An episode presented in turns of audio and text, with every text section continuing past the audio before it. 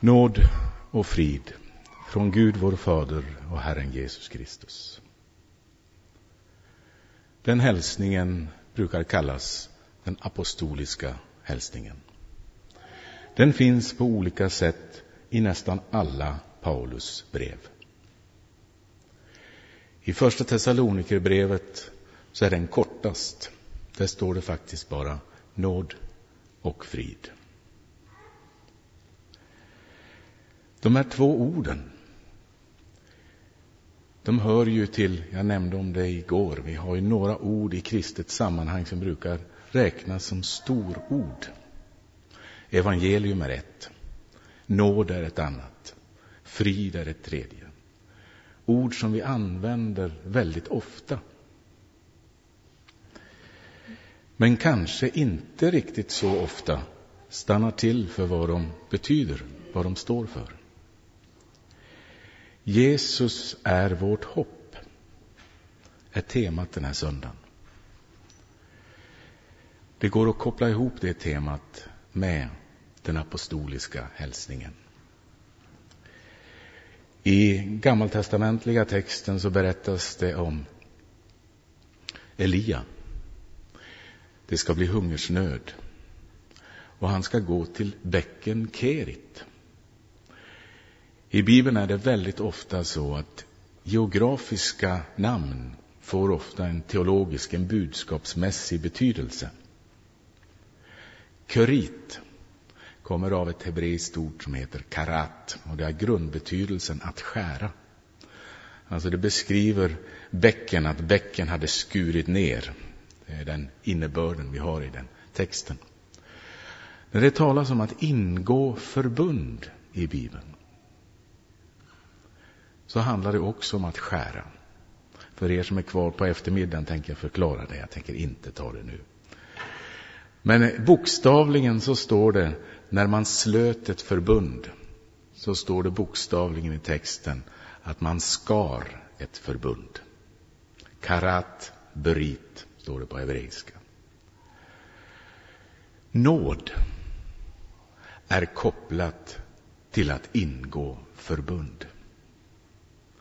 Det är ju därför Paulus skriver uppmuntrande till Timoteus om att han inte har fått en modlöshetens ande utan en kraftens. Det var episteltexten. Var därför att Gud hade uppenbarat sin nåd. Vi tänker kanske sådär spontant när vi hör ordet nåd på något som är gratis, fritt och förintet. Det är inget man har förtjänat. Men ett av de bibliska begreppen som finns för att beteckna nåd är någonting mer än att det är gratis. Det är någonting mer än att det är utan förtjänst. Det handlar om förbundsslut mellan två eller flera parter. Och när någon bryter förbundet om den andra personen då står kvar och säger även om du har brutit vårt förbund så står jag fast vid vad vi har ingått. Då karaktäriseras den personen som en nådig person i Bibeln. Att ha fått del av Guds nåd är alltså att ha fått del av ett budskap till oss som människor att Gud säger om ni bryter förbundet med mig så står jag kvar. Jag finns där. När jag hade jobbat med en av de böcker jag har skrivit, jag hade förmånen att få skriva en bok om Johannes evangeliet under några år. Och så insåg jag på slutet, för sent, manus var färdigskrivet, jag fick inte in det. Hade jag fått chans att skriva ett kapitel till så hade det blivit detta. För den apostoliska hälsningen, nåd och frid från Gud vår Fader, ramar in Johannes evangeliet. Ordet nåd finns faktiskt bara i första kapitlet i Johannes evangeliet. Det är som om Johannes vill säga, det, vi, det som är vår startpunkt, det är att Gud finns under. Gud går det att luta sig mot. Gud är kvar även om allting annat rasar, också jag själv. Det går att falla på Gud därför att vi har mött Guds nåd. Där börjar Johannes evangeliet. Alltså vi kan säga hoppet ligger under. Även när det är totalt hopplöst så finns det någonting under som bär. Därför att Gud är garanten. Ordet frid avslutar faktiskt Johannes evangeliet.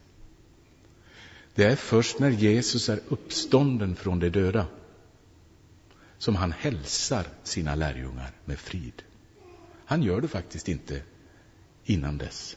Men när han har uppstått från de döda och kommer till det stängda rummet där lärjungarna sitter inlåsta av rädsla för judarna, som det står, så hälsar han frid åt er alla. Vad är frid? Ja, personligen så tolkar jag det nog direkt när jag hör ordet individuellt. Alltså att det blir någon form av känsla som jag kan uppleva. Åh, vilken frid jag känner idag. Typ så. Eller vad fridfull stämning det var. Liksom. Någonting stilla. Men frid är mer i sin betydelse. Det är därför man har översatt det med fred rätt ofta i vår nya bibelöversättning. Och fred, då ser vi att då måste det vara någonting mer än en enskild individ. När det blir fred, då är det minst två parter som har legat i strid och så har det blivit fred. Alltså, det är kopplat till förbund. Det ordet också. Jag brukar definiera ordet frid så här. En rad olika objekt, eller om du så vill subjekt, som fungerar tillsammans på maximalt bästa sätt. Vi kan ta flygeln. Vi har hört fantastisk musik här. När jag var liten hade vi en flygel hemma i, i vardagsrummet. Så kom pianostämman ibland. Hade sin stämhammare med sig. Som liten grabb så blev man utvisad under några timmar. Man fick inte leka i vardagsrum eller kök, det skulle vara absolut tyst hemma. Och så sitter stämman vid flygeln och så har han sin stämhammare och så slår han på en tangent i taget. Hur länge som helst så plingar det där inne i vardagsrummet. Och så körde han till dess att han hade hittat exakt unik svängning för varje sträng i flygeln. Alltså varje sträng hade fått sin egenart. Då slår han ner ett antal tangenter i ett ackord och det uppstår en harmoni. Alltså varje sträng ljuder utifrån sin unika egenart tillsammans med andra strängar. Och någonting, och det är detta jag tycker är så fantastiskt, för ordet harmoni är den bästa synonymen vi har på svenska till frid. När ackordet, harmonin, slås ner så uppstår någonting som är vackrare än vad varje enskild sträng kan åstadkomma i sin egen art. Men tillsammans så skapas någonting som är vackrare. Du kan inte plocka bort någon sträng. Då blir det tomt när ackordet slås ner. Utan var och en behövs och får alltså uppleva upprättelse till följd av det Jesus har gjort när han är uppstånden, när det lya livet som en dag, när han kommer igen, ska bli fullt synligt i hela skapelsen. Som det står i Romarbrevet, hela skapelsen trängtar efter att få återupprättas, för det är så mycket som ljuder falskt. Friden talar alltså om hoppet som ligger framåt. Nåden talar om hoppet vi kan luta oss mot därför att Gud finns kvar. Friden talar om hoppet som vi kan få ana redan här i tiden. Vi kan få förnimma den ibland. Hur ljuvligt det är när det uppstår samförstånd, när förlåtelse sker, när man hittar varann i freden och friden. Och när man känner att man bygger beroenden, får komplettera varann, så anar man det som en dag ska bli synligt fullt ut.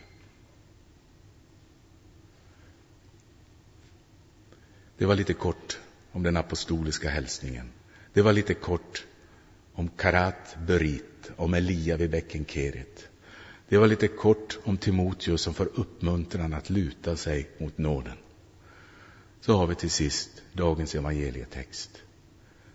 Och jag ska bara kort kommentera den också. Lärjungarna på sjön. Och dagens psalm handlar ju om detta också. Att få uppleva hur stormen stillas. Lärjungarna på sjön och det blåser. Jesus kommer. De blir rädda. Vad säger Jesus? Lugn, det är jag. Var inte rädda. Är det de orden? De kan man översätta så här. Fatta mod. Jag är.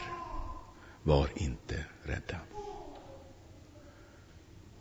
Och Petrus replikerar. Herre, han använder Guds namnet Adonai. Herre, är det du, då måste jag kunna gå på vattnet. Alltså han går direkt på vad Jesus säger. Jesus säger, fatta mod, jag är. Alltså det är Gud själv som i sin son möter de rädda lärjungarna på sjön. Gud själv kommer till dem mitt i den kaotiska tillvaron och säger, fatta mod, jag är. Och Petrus liksom måste bara testa. Och det går liksom tokigt, för han vill ju så gärna ha det i sitt hand istället för att han vill vila i Guds hand. Så är det väl rätt ofta för mig, jag kan ta mig som exempel. Jag vill gärna ha koll på läget istället för att Gud ska få koll på läget i mitt liv. Och vad slutar det med Petrus? Ja, att Jesus räcker sin hand och lyfter upp honom. Han fanns där under. Och vad gör lärjungarna i båten? Du måste sannerligen vara Guds son. Man faller ner och tillber. Det som i ett judiskt sammanhang som det här är, är totalt omöjligt att göra inför en människa. Men Jesus uppenbarar att Gud är närvarande mitt i vårt liv. Och det går att luta sig mot honom. Nåden finns där. Och det går att få ana fullheten i det som kommer. Nåd och frid från Gud vår Fader och Herren Jesus Kristus. Jesus är vårt hopp.